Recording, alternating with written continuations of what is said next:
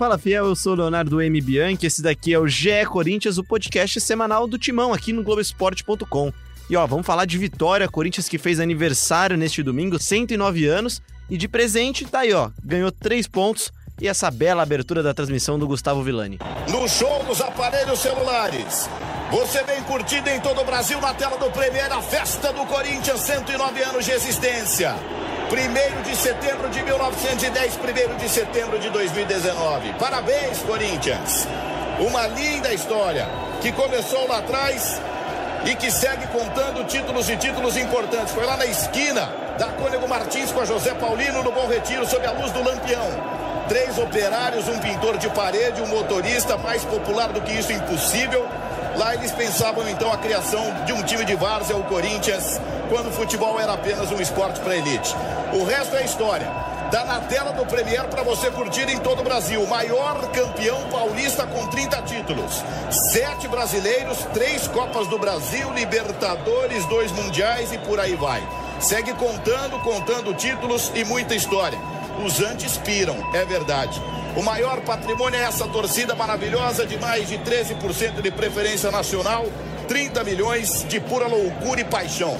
É o que faz o torcedor do Corinthians em mais uma linda amostra de amor e carinho ao vivo para você ligado no Premier. Saída errada. Vital agradece, dá pro Gustavo, gol tá aberto, bateu! Gol!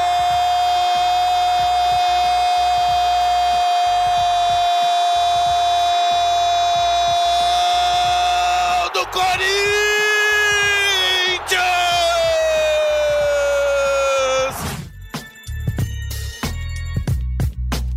Tá aí o texto do Vilani, bela abertura da transmissão do Premier para a vitória do Corinthians 1 a 0, gol de Gustavo aos 43 minutos do segundo tempo. Aquele jogo com cara de Corinthians. E a gente vai falar muito dessa vitória. Vamos falar também de negociações. Gabriel que foi e não, e não foi, né? O, a volta dos que não foram. Vamos falar também um pouquinho de Vital, que não chegou a chegar perto de sair, mas teve proposta também. Falar das meninas que adivinha.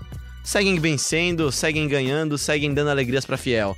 E para falar muito disso daqui hoje, a gente tem uma presença ilustre aqui, quase um convidado, né? É um convidado, quase uma convidada, né? Há quanto tempo que a gente não tem a Ana Canhedo aqui no GE Corinthians? Tudo bem, Ana? Fala, Léo. Fala, Diego, que tá aqui do meu lado. Já entregou o próximo. é, fazia um tempinho aí que eu não participava, mas hoje tô de volta e para ficar. A gente emprestou a Ana Canhedo nas últimas duas semanas? Duas semanas. Duas semanas para cobrir a seleção brasileira feminina, né? Da Pia. Sandhag. Olha lá, a pronúncia, rapaz. É por isso que eu peço pra ela fazer já. King, o Diego Ribeiro. Tudo bem, King? Tudo bem, Léo? Tudo bem, Ana? Seja bem-vinda de volta. Uh, vamos falar um pouquinho desse jogo que para mim foi um bom jogo. É importante essa, essa retomada depois de alguns jogos abaixo da média, inclusive os dois contra o Fluminense pela Sul-Americana. Eu acho que foi uma resposta boa e importante aí para o torcedor que já estava ficando um pouco preocupado. O Corinthians teve três jogos em sequência, dois pela Sul-Americana e um pelo Brasileiro, né? Contra times que estão na. contra dois times, no caso, né? Que estão na parte de baixo da tabela, né? O Havaí e o Fluminense. Decepcionou, e jogou bem, né? Jogou bem contra o Atlético Mineiro, venceu, poderia ter vencido demais ou poderia ter perdido também. Foi um jogo bem louco, né? Exato, foi um jogo muito aberto, né? É... Até muito no final do primeiro tempo ali, é... foi muito laicar, muita trocação, assim, vamos dizer, né? Quase um... uma luta de MMA. É... Foi um jogo meio bagunçado ali por alguns minutos. Mas, tirando isso, o Corinthians teve uma atuação legal, uma atuação consistente uh, querendo muito o jogo desde o início. Também, lógico, puxado um pouco pela festa de 109 anos, a torcida empolgada em Itaquera. Quase 32 mil torcedores. Sim, um bom público. Talvez a chuva tenha atrapalhado um pouco também. Eu esperava mais, eu esperava mais uns 40 mil pelo menos. Chuva, frio, domingo chuva, à noite. Chuva, frio e o ingresso que não ajuda nunca, né? O preço do ingresso mas isso é tema para um, um outro episódio. Podcast inteiro. Exato. Mas o Corinthians fez um bom jogo, propondo, buscando o jogo. Voltando a ser o Corinthians, lembrou muito, em, em muitos momentos, o jogo contra o Botafogo, que para mim foi o melhor que o Corinthians fez desde a parada, desde a volta, né? É, Pós-Copa América. É, o Corinthians que tentou propor, né? O, o Pedrinho pelo lado, pelo lado direito, muito, jogando muito por ali junto com o Urso. O Urso se apresentou bastante para o jogo também. Uh, Wagner Love circulando muito ali, tentando, martelando no meio dos zagueiros. É, talvez um pouquinho abaixo do que ele pode mostrar. E o Matheus Vital, que para mim foi o melhor em campo, é, se firmando de vez como titular. A gente até falou na semana passada das, das disputas que se abriam, né? É, na Vocês equipe. perceberam que eu parei de cornetar o Sornosa? Porque ele não tá jogando. Ah, ah tô, tô, tô entendendo essa, essa postura do Léo. Do, Léo. Mas, voltando ao Vital, o Vital sim vem mostrando que tem bola para ser titular e hoje para mim já é o titular incontestável. Hoje já não há mais essa disputa com o Sornosa. É, o Vital se apresentou muito para o jogo com liberdade para circular. É, pelos dois lados do campo, né? Ele começa numa faixa mais central, mas faz ali jogadas pelo lado esquerdo com o Cleison, também ajudando pelo lado direito, mais pelo lado esquerdo até. É... Lado direito, quem vai mais é o Urso, né? Mais o, mais o Urso com o Pedrinho e o Fagner. Mas o Vital mostrou boa movimentação, é, buscando o jogo, é, servindo os companheiros. Também, em alguns momentos ali de, do, do chamado um contra um, também mostrando é, desenvoltura no drible. Eu acho que é um jogador hoje muito importante para o Carilli. Foi uma boa vitória. Ah, demorou para sair o gol, foi um gol no final, mas era um confronto direto, são três pontos. Corinthians continua sem perder, o único time da Série A que não perdeu depois da Copa América. É legal destacar também que o Vital é um jogador muito jovem, né? Ele tem apenas 20 anos, ele é de 98, ele é mais jovem do que eu, inclusive. Olha aí, ó. então ele tem muito a crescer ainda e tá crescendo no Corinthians. Ele demorou um pouquinho para emplacar, né? Exato, ele teve uma fase de adaptação no ano passado, ele nunca chegou a ser titular, fez alguns bons jogos, né? Alternava bons Palmeiras jogos. na final. Na final ele dá o passe pro, pro gol do Rodriguinho, né? No, logo no início do jogo lá na Arena do Palmeiras. Ele alternou, ele oscilou muito, né? Nesse início no Corinthians. Acho que agora, já no segundo ano dele dentro do clube, já mais ambientado, uh, também com mais espaço para ele jogar, né? O Corinthians... Uh, passou por uma transição, hoje tem, tem jogadores mais jovens aí nesse setor, e agora o Vital tá deslanchando, né? Teve. A gente sempre falava, ah, o Vital tem que ter sequência, mas quando ele tinha sequência, ele caiu um pouco né? Ele vinha bem quando entrava no segundo tempo, até às vezes. Mas agora, por 90 minutos, ele vem conseguindo oscilar menos, mantendo um padrão de jogo legal é, na armação, ajudando a construir, né? E principalmente participando muito mais do jogo do que o Sornosa, que é o concorrente direto dele. Que é o que a gente mais vaga. cobrava do Sornosa, não é nada, de novo, não é nada pessoal contra o Sornosa, mas é, é. é o estilo de jogo do Sornosa não é tão participativo quanto do Vital. Né? Exato, né? e para um, e um time que se defende muito como o Corinthians, é, se defende muito e bem como o Corinthians, precisa de participação de todos, principalmente nas ações ofensivas, quando o time tem a bola. É, o Corinthians não é segredo para ninguém, prefere até jogar sem a bola, menos com ela, tá se transformando um pouco depois da Copa América, mas ainda é um processo. Tá aprendendo a jogar com a bola. Né? Aprendendo né? a jogar com a bola e o Vital hoje é, é parte importante nesse crescimento pós-Copa América. Ele é vital por Corinthians, Ana? O Vital que, piadinhas à parte, o Vital que ele dá um equilíbrio interessante pro Corinthians, né? Que joga muito pelo lado direito. O Vital cai um pouco mais pela esquerda, né? Participa um pouco ali com o Cleison também, o chute de fora da área, que é uma coisa que o Carilli cobra desde a Copa América. Ele teve uma conversa a sós com, com o Vital e com o Pedrinho para cobrar dos dois que finalizassem mais, né? E isso é uma coisa que vem mudando no, no deu Corinthians. Certo, né? Deu certo, deu certo. Os dois gente... arriscam bastante, até às vezes mais do que deveriam, o Pedrinho especialmente. Né? Exatamente, foi uma coisa que o Corinthians cresceu bastante desde esse retorno da Copa América. Mas agora uma coisa que me chama a atenção no Corinthians é que é um time muito cascudo, né? É muito difícil você enfrentar o Corinthians e agora com, essa, com uma defesa muito sólida, fica muito difícil você furar a meta do Corinthians, né? Porque aí quando você passa pela defesa, você dá de cara com o Cássio. E assim, desde que. Na verdade, que... vamos começar lá da frente, né? Quando você passa do Gabriel, você chega e tem o Gil, o Manuel. Exa Manuel exatamente, exatamente. Eu, aqui a gente vai fazer o meia-culpa agora. O Manuel tá jogando bem. Ele tá jogando muito bem. Ontem, Ontem ele foi ele salvou, muito importante. Ele salvou o Corinthians num, num, carrinho que ele deu, tirou a bola do exatamente, pé do Ricardo exatamente. Oliveira. Então, ele melhorou muito com a chegada do Gil, né? Gil que já é um excelente zagueiro e puxou o Manuel para cima. Então, assim, o Corinthians é muito cascudo, é muito difícil você enfrentar o Corinthians, principalmente na arena e principalmente on, na no jogo contra o Atlético Mineiro, que tinha a festa da torcida, enfim, jogo do aniversário. Uma vitória justa do Corinthians, que soube propor o jogo, soube se impor em casa e aproveitou, enfim, uma falha individual para fazer o gol. Não tem nada a ver com isso, né? E para surpresa de ninguém, a defesa do Corinthians já é a melhor do Campeonato Brasileiro, com nove gols sofridos, né? O Palmeiras acabou sendo derrotado por 3 a 0 pelo Flamengo, então o Corinthians tem nove gols sofridos em 17 partidas, né? Uma média de, de pouco mais de meio gol 0,5 por jogo. que é uma média espetacular, né? E não surpreende é, quando se trata de Fábio Carelli, quando se trata de Corinthians, O homem sabe armar a defesa, né? que é um clube, então, é, é, coincidência ou não, com o Carille no clube já há, há 10 anos, como auxiliar e depois como técnico, o Corinthians se acostumou a ter defesas fortes e hoje é até uma parte da, desse DNA que se fala do Corinthians, né? Falava-se muito, até em décadas passadas, aquele, aquela coisa da raça corintiana, e hoje não é só a raça, hoje é a... É a, É a disposição tática é a disposição tática, quer dizer, é muito difícil você fazer gol É no até meio gourmet, né? Você tirar um pouquinho da raça, mas é, é isso mesmo. Não, a raça, posta- lógico que ela tá lá. Ele se já posta tão bem na defesa que Exato. quando precisa tem raça Não, e quando o- precisa tem técnica. Os jogadores entendem também a, a filosofia do clube, né? Várias vezes a gente vê o Pedrinho ou o Cleison recuando bastante pra marcar até o final, até onde for preciso, né? E isso acho que pega o grupo cultural, inteiro, né? assim, é você entender essa filosofia do que é o, o Corinthians, do que é o estilo de jogo do Corinthians, eu acho que isso acaba contribuindo. Ontem eu assisti o jogo, tava de folga, né?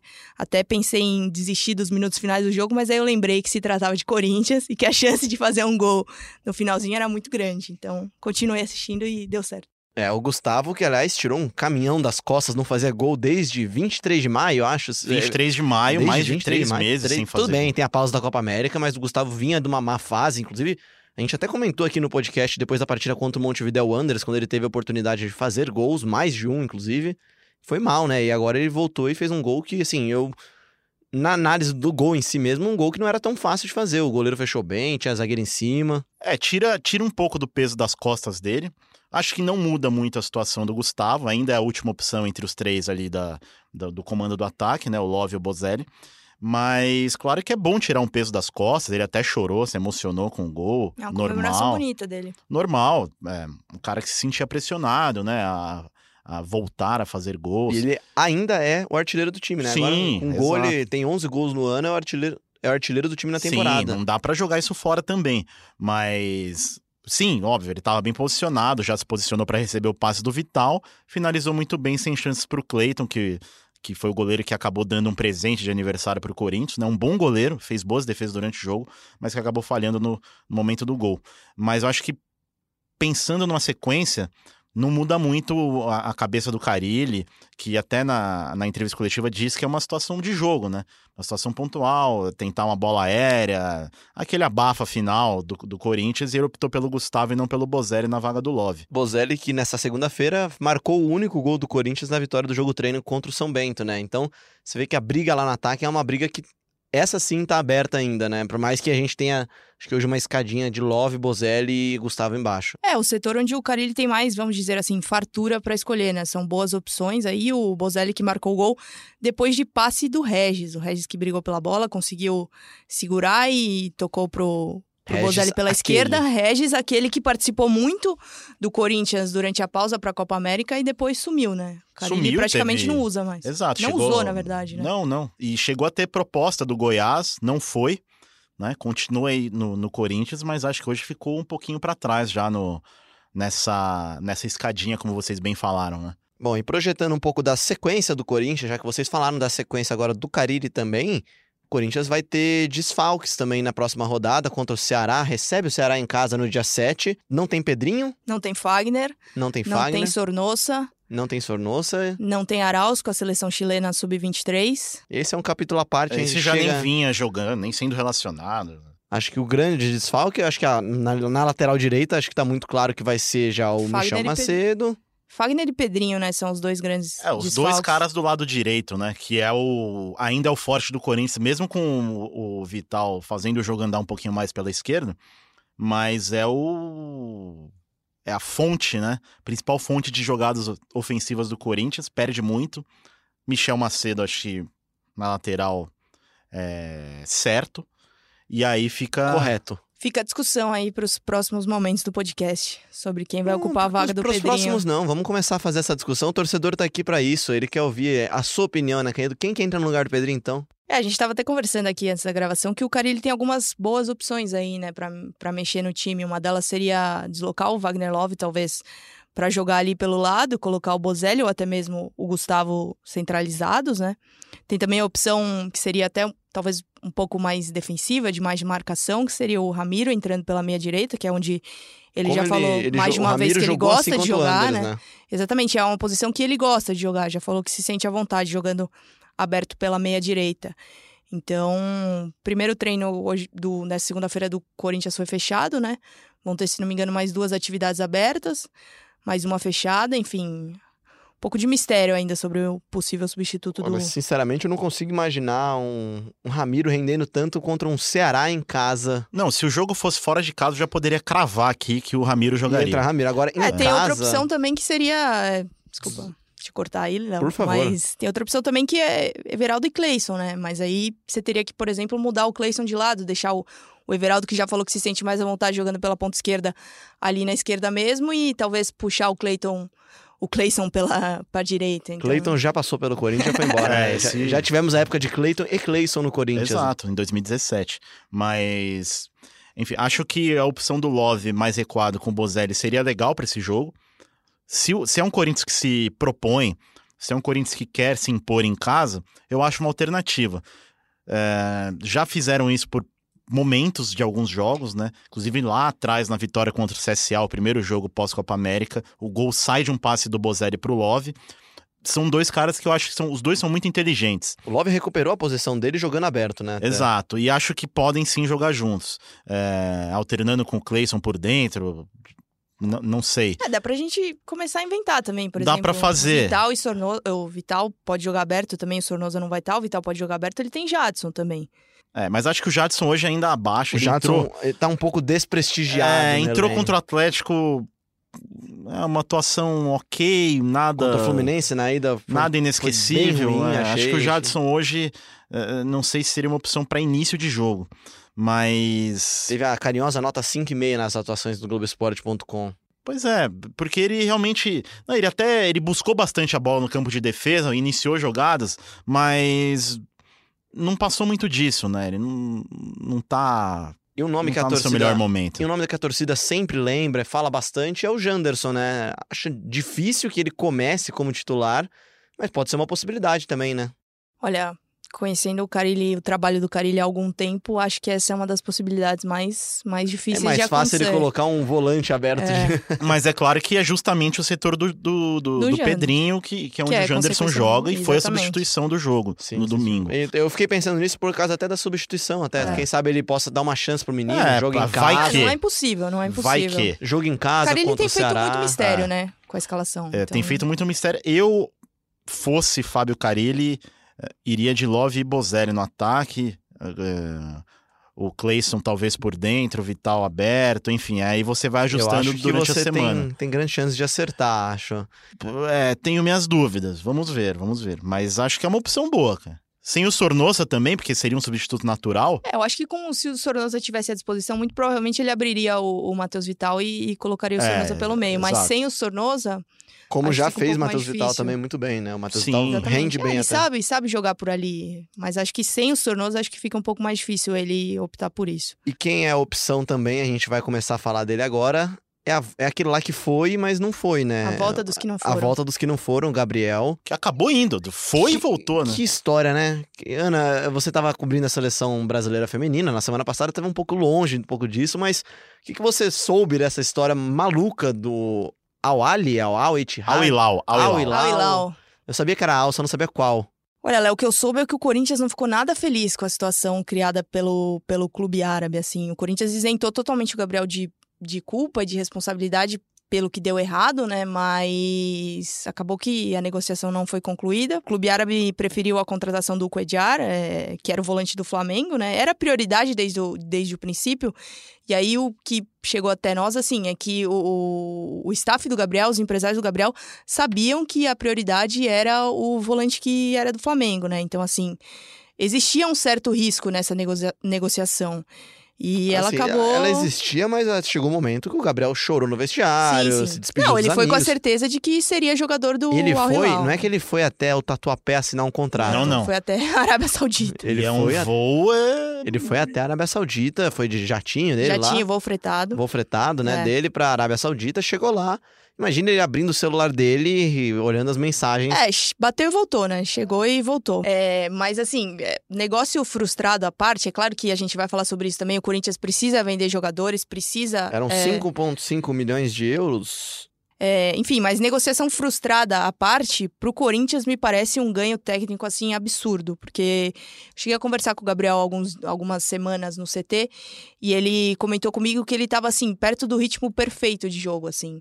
Então, tava chegando nesse ritmo. Então, assim, pro Corinthians, tecnicamente, pro Carilli, que deve ter ficado muito feliz com a notícia, é um, um ganho tremendo. É uma peça que desde a Finanças à parte, né? é, finanças à parte, assim, tecnicamente é muito bom pro Corinthians a permanência do Gabriel, um jogador importantíssimo, um dos pilares aí dessa melhora de desempenho do Corinthians no segundo semestre, né? Tem sido um dos principais jogadores do Sim, Corinthians na exatamente. volta da Copa América, né? Ele é titular, tomou a posição do Ralf, que tá no banco lá, jogou no final de semana, mas em teoria agora Gabriel volta ao time, né? Exatamente, o Carilli até falou sobre isso na coletiva, né? Ele garantiu que o, que o Gabriel volta agora no sábado, o jogo contra o Ceará. Foi um do. De novo, o Carilli voltou a falar sobre isso, né? Voltou a cravar o Gabriel como, como titular da equipe e vai estar de volta. Voltou aos treinos na segunda-feira, né? Já tá de volta à rotina do CT, já É, voltou perdeu. a cumprimentar os companheiros. É, não A galera gosta muito do Gabriel no time, né? O Gabriel parece ser um cara bem querido no elenco e tal. Ele chorou no Não, Maracanã. ele é um cara, ele é identificado. Ele gosta do clube, né? Ele gosta do do, clube, CT, do que envolve o Corinthians. Ele é corintiano desde moleque, tem toda essa história. E é um ganho técnico, sim, como a Ana falou. Até porque quando o Ralf entra em campo, a gente tem visto que o...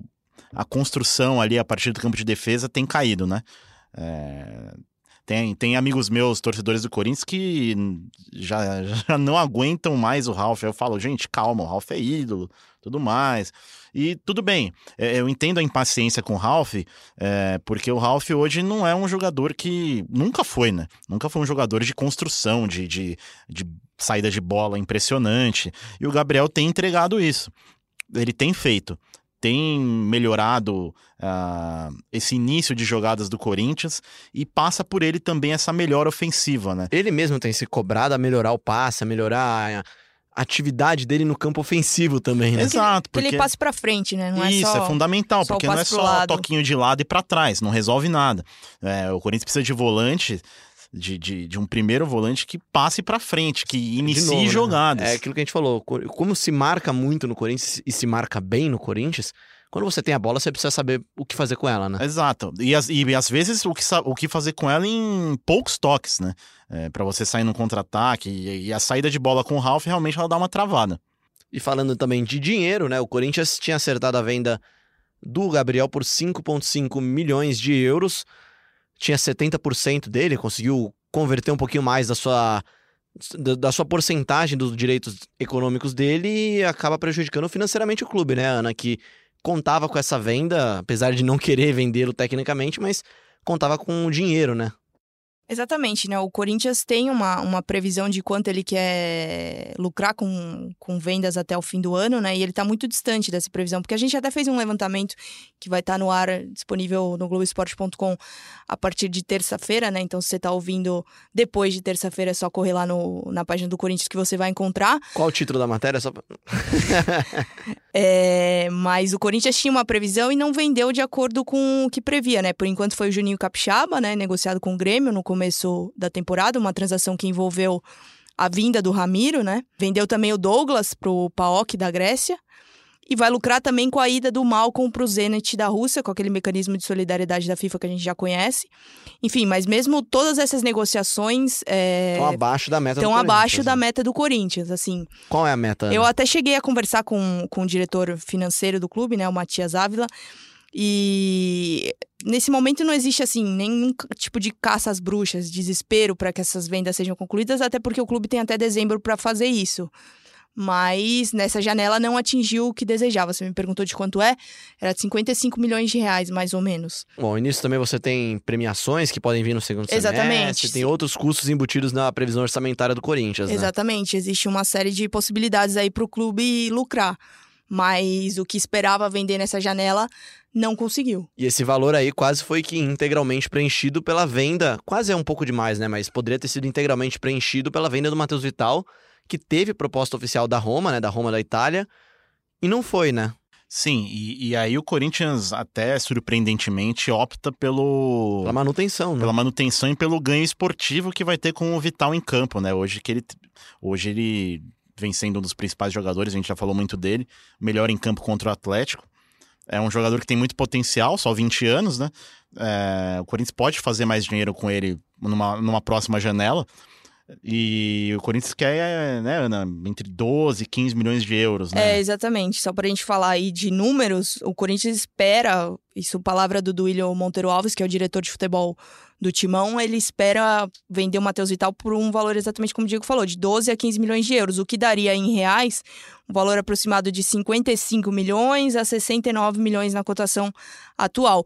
Isso preencheria toda a, cota que o Corinthians espera ter de ganhos até o fim do ano, né? Seria uma venda interessantíssima, mas o próprio Duílio admitiu que é muito difícil que um clube pague paga esse valor pelo Vital neste momento. Inclusive, a janela da Europa já fechou.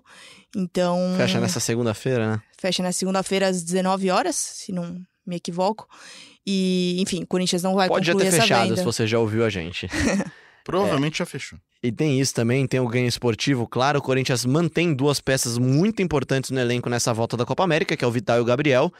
E essa volta da Copa América tem sido muito positiva para o time, né? O Corinthians agora vai ter uma sequência muito positiva também de adversários, né? O Corinthians sonha com. O Corinthians não tem escondido, né? O Carilli não tem escondido que tá sonhando, sim, com a possibilidade de brigar por dois títulos, né, Diego? É, o Carilli, mais uma vez, ele mostra ah, e, e expõe isso que o Corinthians está vivíssimo nas duas. E tem motivo para isso? Ah, os números mostram Tem. que sim, né? A tabela mostra que sim. O Corinthians é o terceiro colocado, é, atinge uma posição importante na tabela à frente de rivais, né? À frente do São Paulo no. E à frente do Palmeiras também. Exatamente, Palmeiras à frente do muito Palmeiras, na frente. Que tem um jogo a menos, é verdade, mas na tabela tá o Corinthians na frente dos dois. Tá cinco pontos de Flamengo e Santos, é uma distância administrável, né? Que é a meta do Corinthians, chegar ali nas últimas, nas últimas 10 ou 8 rodadas a uma distância Razoável. razoável dos líderes, uma distância que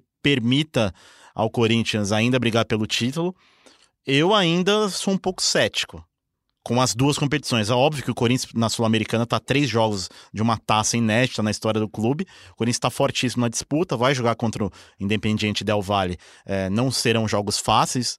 O Del Valle, vale lembrar, é, Acabou de eliminar o Independente da acabou, Argentina. é, acabou de eliminar o Independiente da Argentina, que é um time também cascudo, né? O maior campeão da Libertadores, treinado pelo Sebastian Becassetti, que era auxiliar do Sampaoli, né? O Del Valle é o clube que revelou, né, pro, pra América do Sul, Sornosa. Então, talvez aí alguém que possa passar dicas importantes pro Corinthians. No brasileiro, a gente vai falar até, tem uma sequência hum, interessante pela frente, na qual o Corinthians pode somar mais pontos, mas com elencos mais fartos, principalmente falo aqui do Flamengo, acho que ainda a briga pelo título brasileiro, ainda eu quero esperar um pouquinho mais. Falando um pouquinho especificamente do brasileiro, é, eu acho que uma coisa que até o, o Bruno Cassus, que não tá aqui com a gente hoje, mas citou na análise que ele fez depois do jogo contra o Atlético Mineiro, é que o Corinthians tem uma defesa muito sólida, né? E a partir do momento que você tem uma defesa muito sólida, isso conta muito num torneio por pontos corridos, como é o Brasileirão, né? Então, assim, eu vejo sim o Corinthians. É o título da análise, né? Eu vejo sim o Corinthians brigando no G4 até o final do ano. Não sei se, como concordo com o Diego, que é muito difícil você equiparar talvez a força ofensiva de um Flamengo, por exemplo, as ideias do próprio Sampaoli no Santos, mas é, o Corinthians tem força e é um time muito sólido e muito cascudo, capaz de incomodar bastante, sim, até o É final o do time ano. chato, né? Exatamente, é um time chato. É o que a gente falou aqui, é muito difícil você ganhar do E aí, Corinthians. se você for ver a sequência de jogos do Corinthians, o Corinthians recebe o Ceará no final de semana na Arena Corinthians de novo, no dia 7. E aí vai enfrentar o Fluminense, não no Maracanã, né? Isso, no Mané Garrincha em Brasília, o que aí abre a possibilidade de um jogo, no mínimo, com torcida dividida. Já não passa a ser um mando claro do Fluminense. Ou seja, você vai ter o Ceará em casa, você vai ter o Fluminense num campo Neutro. neutro, entre algumas aspas. Recebe o Del Valle, que vai quebrar a semana de treinamentos do Corinthians aí, mas recebe o Del Valle pela Sul-Americana. Recebe o Bahia no dia 25. 21. No dia 21, recebe o Bahia, enfrenta o Del Valle de novo agora fora de casa e volta a receber um time em casa, o Vasco, no dia 29. O mês de setembro do Corinthians é um mês assim. Que dá pra imaginar que o time some pontos. É um mês importantíssimo, assim. Eu diria até que é um mês decisivo aí para as pretensões do Corinthians até o final do ano. E, e, vale citar que é importante, claro que a gente vai falar mais para frente, mas é importante abrir vantagem contra o Del Valle aqui em casa, porque vai jogar no Equador depois, uma cidade com altitude, enfim.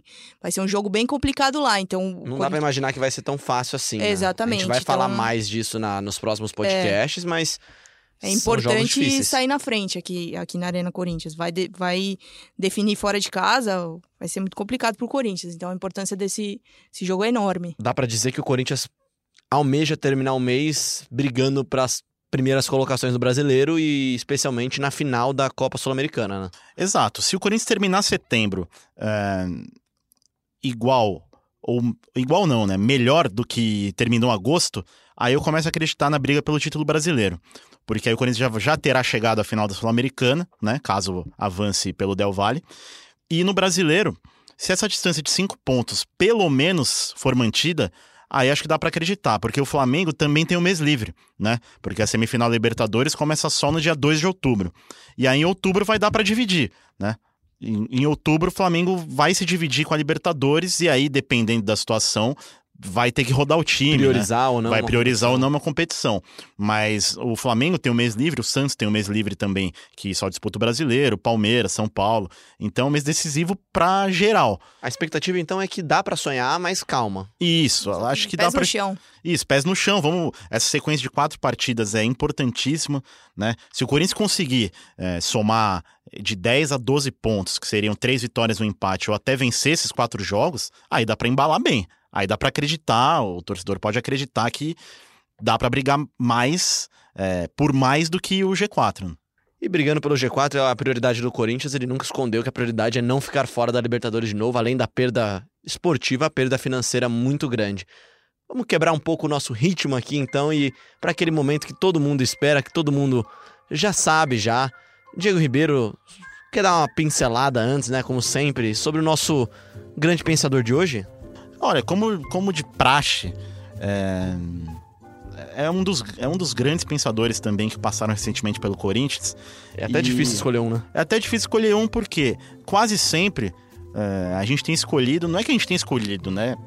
A maioria das grandes frases saem de membros da diretoria, impressionante isso. E hoje a gente vai trazer outro é, ex-diretor do clube que passou recentemente, talvez pela voz vocês já possam reconhecê-lo. Às vezes o jogador está com a gente, fica com a gente um tempo, mas só depois de ter assinado e estar tudo sacramentado é que realmente é feita a apresentação e é o que deve ocorrer. Não sei se nesta semana, é, com o Pablo, que se apresentou ontem lá no CT, e ainda a gente tem o Felipe Melo, que nesses dias a gente vai cuidar da questão. Eu não sei se eu entendi muito bem. Ele falou que o Felipe Melo tá vindo pro Corinthians, é isso aí, Diego? Ele falou Felipe Melo.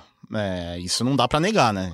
Não dá para brigar contra o áudio. Ele falou Felipe Melo, mas ele se referia ao Felipe Bastos, tá? Que aquele, aquele que teve uma passagem pelo Corinthians, foi campeão, jogou pouco e hoje atua pelo Vasco. Quem Pô... é o grande pensador do Corinthians essa semana? Flávio Adalto.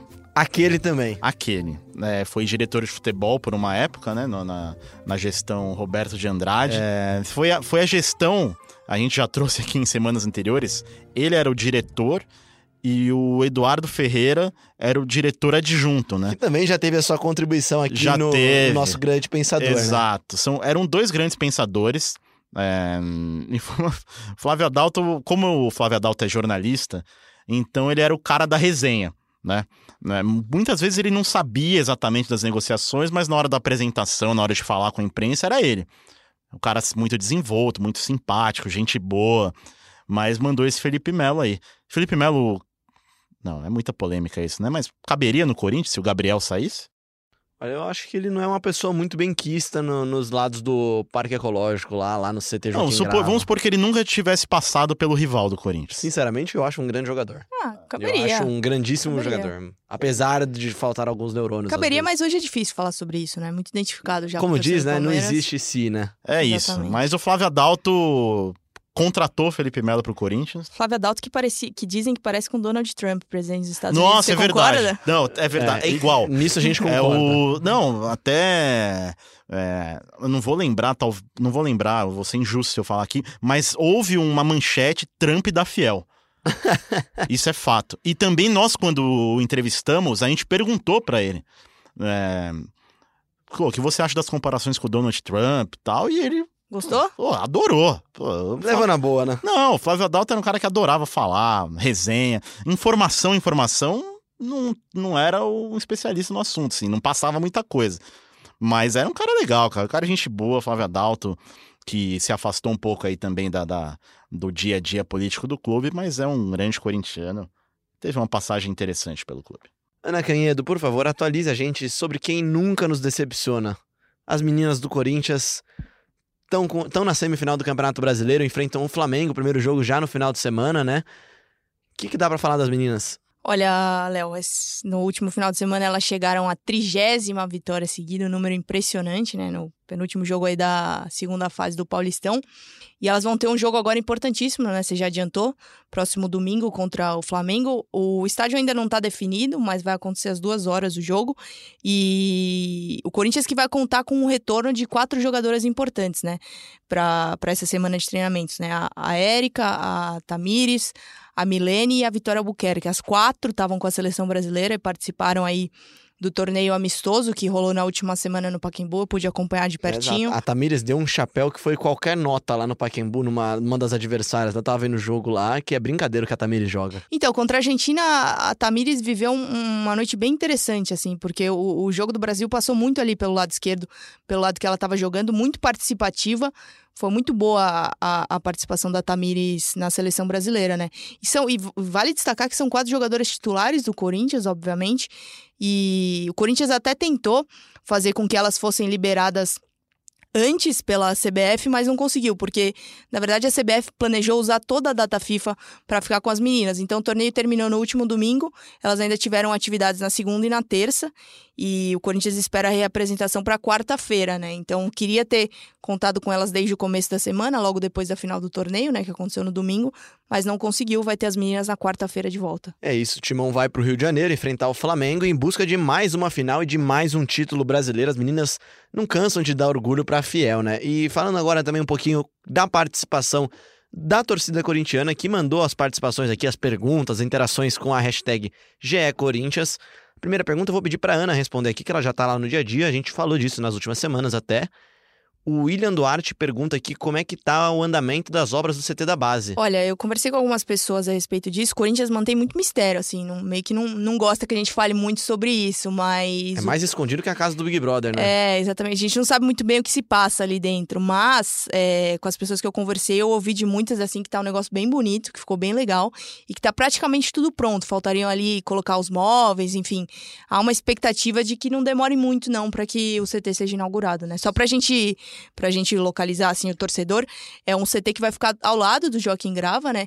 E isso, consequentemente, vai gerar também uma integração das categorias de base que vão treinar por Mais lá. fácil pro professor ir até... lá dar uma olhada no treino. Exatamente, talvez até o, o time feminino que vai poder usar essas dependências do Corinthians e vai, vai rolar aí uma integração entre, entre as categorias. Tem, o pessoal tá animado para pro CT. Quando o Corinthians inaugurar o CT, ele- se eles convidarem a gente, a gente grava um podcast lá com os meninos da base também, com o Coelho, com o pessoal que cuida das categorias de base do Corinthians, né, Diego? É, e parece besteira, mas essa É proximidade, importante, essa proximidade física é fundamental, porque no Parque São Jorge é outra realidade, né? É, é onde fica o clube social do Corinthians, né? Você convive com muita, é muita gente que passa por lá, é conselheiro, é sócio. Então é, é- eu acho legal pro pessoal da base Falta calma, né, lá. isso, tá, treina tem São um lugar Paulo, só São deles. Paulo levou o pessoal pra Cutia, pra não, pra não contaminar, né? Exatamente. Deixa o clube social uma coisa, o futebol é outra. Agora eu só não entendo pra que esconder tanto, né, cara? A gente tem que ver as Ah, fotos. Eles devem estar fazendo uma grande inauguração Não, lá. e fazendo um adendo aqui, já que a gente citou o Parque São Jorge, né? Eu fui acompanhei alguns jogos da base e alguns jogos do feminino lá recentemente. E o Parque São Jorge também tá pra- passando por uma obra, né? A fazendinha ali, o estádio mesmo. Então, assim, eles estão mudando, modificando bastante a configuração assim da arquibancada, né? Visualmente tá muito mais bonito já. E até o fim do ano a tendência é que, que esteja melhor, né? Teve alguns problemas com o gramado. O gramado sofreu igual o gramado sofreu. que já foi bom já lá. O gramado no passado na Exatamente. semifinal, eu tava lá na semifinal do Brasileirão Feminino do Corinthians Flamengo. Um jogo, além de ser um jogaço, um gra- gramado bem legal. O estádio, estádio é legal, né? Fazendinha é legal, sim, né? Sim, sim, não, tem, tem a cara do Corinthians ali. E, e até o fim do ano a tendência é que, que melhore, que fique mais bonita. Assim. Até as arquibancadas ainda não estão liberadas, mas devem ficar em pouco tempo. É isso, acompanhe as minas, acompanhe os meninos da base também, que estão lá jogando o Campeonato Sub-20, as meninas na, final, na semifinal do Campeonato Brasileiro, brigando por vagas agora nas fases finais do Campeonato Paulista também. A gente sempre tá acompanhando isso daqui. A Ana, especialmente a Ana Canhedo, também tá sempre trazendo informações das meninas, né, Ana? Mais alguma interação das redes sociais, Ana Canhedo, e sua consideração final também. É, Queria falar um pouquinho aqui da interação do Twitter, né? Marcão me perguntou quem vai ser o substituto do Pedrinho, a gente já discutiu sobre isso. Beijo pro Marcão, meu amigo. É, Perguntaram também como tá a situação do Arauz, né? O Arauz que agora tá com a seleção chilena sub-23, né? E, enfim, segue treinando no CT Joaquim Grava diariamente com o restante do elenco. O Duílio já foi questionado sobre isso, o Carilli já foi questionado sobre isso. E nesse momento o Corinthians não abre mão do jo- do jogador. Ele vai continuar no elenco, quem sabe aí futuramente tem alguma chance de voltar a atuar, mas a princípio permanecerá no Corinthians. Situação do Aral, sem moral.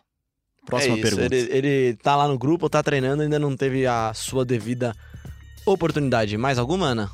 Acho que fechamos por, por hoje. Obrigado você que participou. Obrigado também, claro, a Ana Canheiro, que saiu do chinelo, né? Voltou para suas obrigações morais de vir ao, ao podcast GE Corinthians, aqui, dar a sua presença com uma honra pra gente, né? Exato. Agradecemos, Ana Canhedo. Volte sempre. Volte Ah, toda semana, gente. A Semana que casa vem é estarei aqui. sua, a casa é sua aqui. A casa sua, não, a casa é nova, né? A gente tá gravando aqui nos novos estúdios de podcast do esporte do Grupo Globo.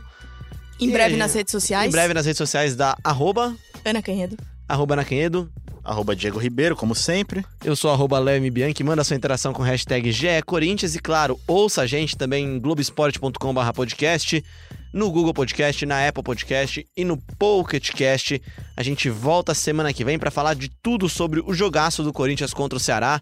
E aí a gente já começa a projetar um pouco mais de perto a semifinal da Copa Sul-Americana contra o Independente Del Valle. Quero fazer uma adenda aqui antes da gente encerrar. Semana que vem, com certeza, voltaremos com uma novidade que eu não posso contar ainda qual é. Ah, rapaz. Eita! Vai, vai ser exclusivo do podcast?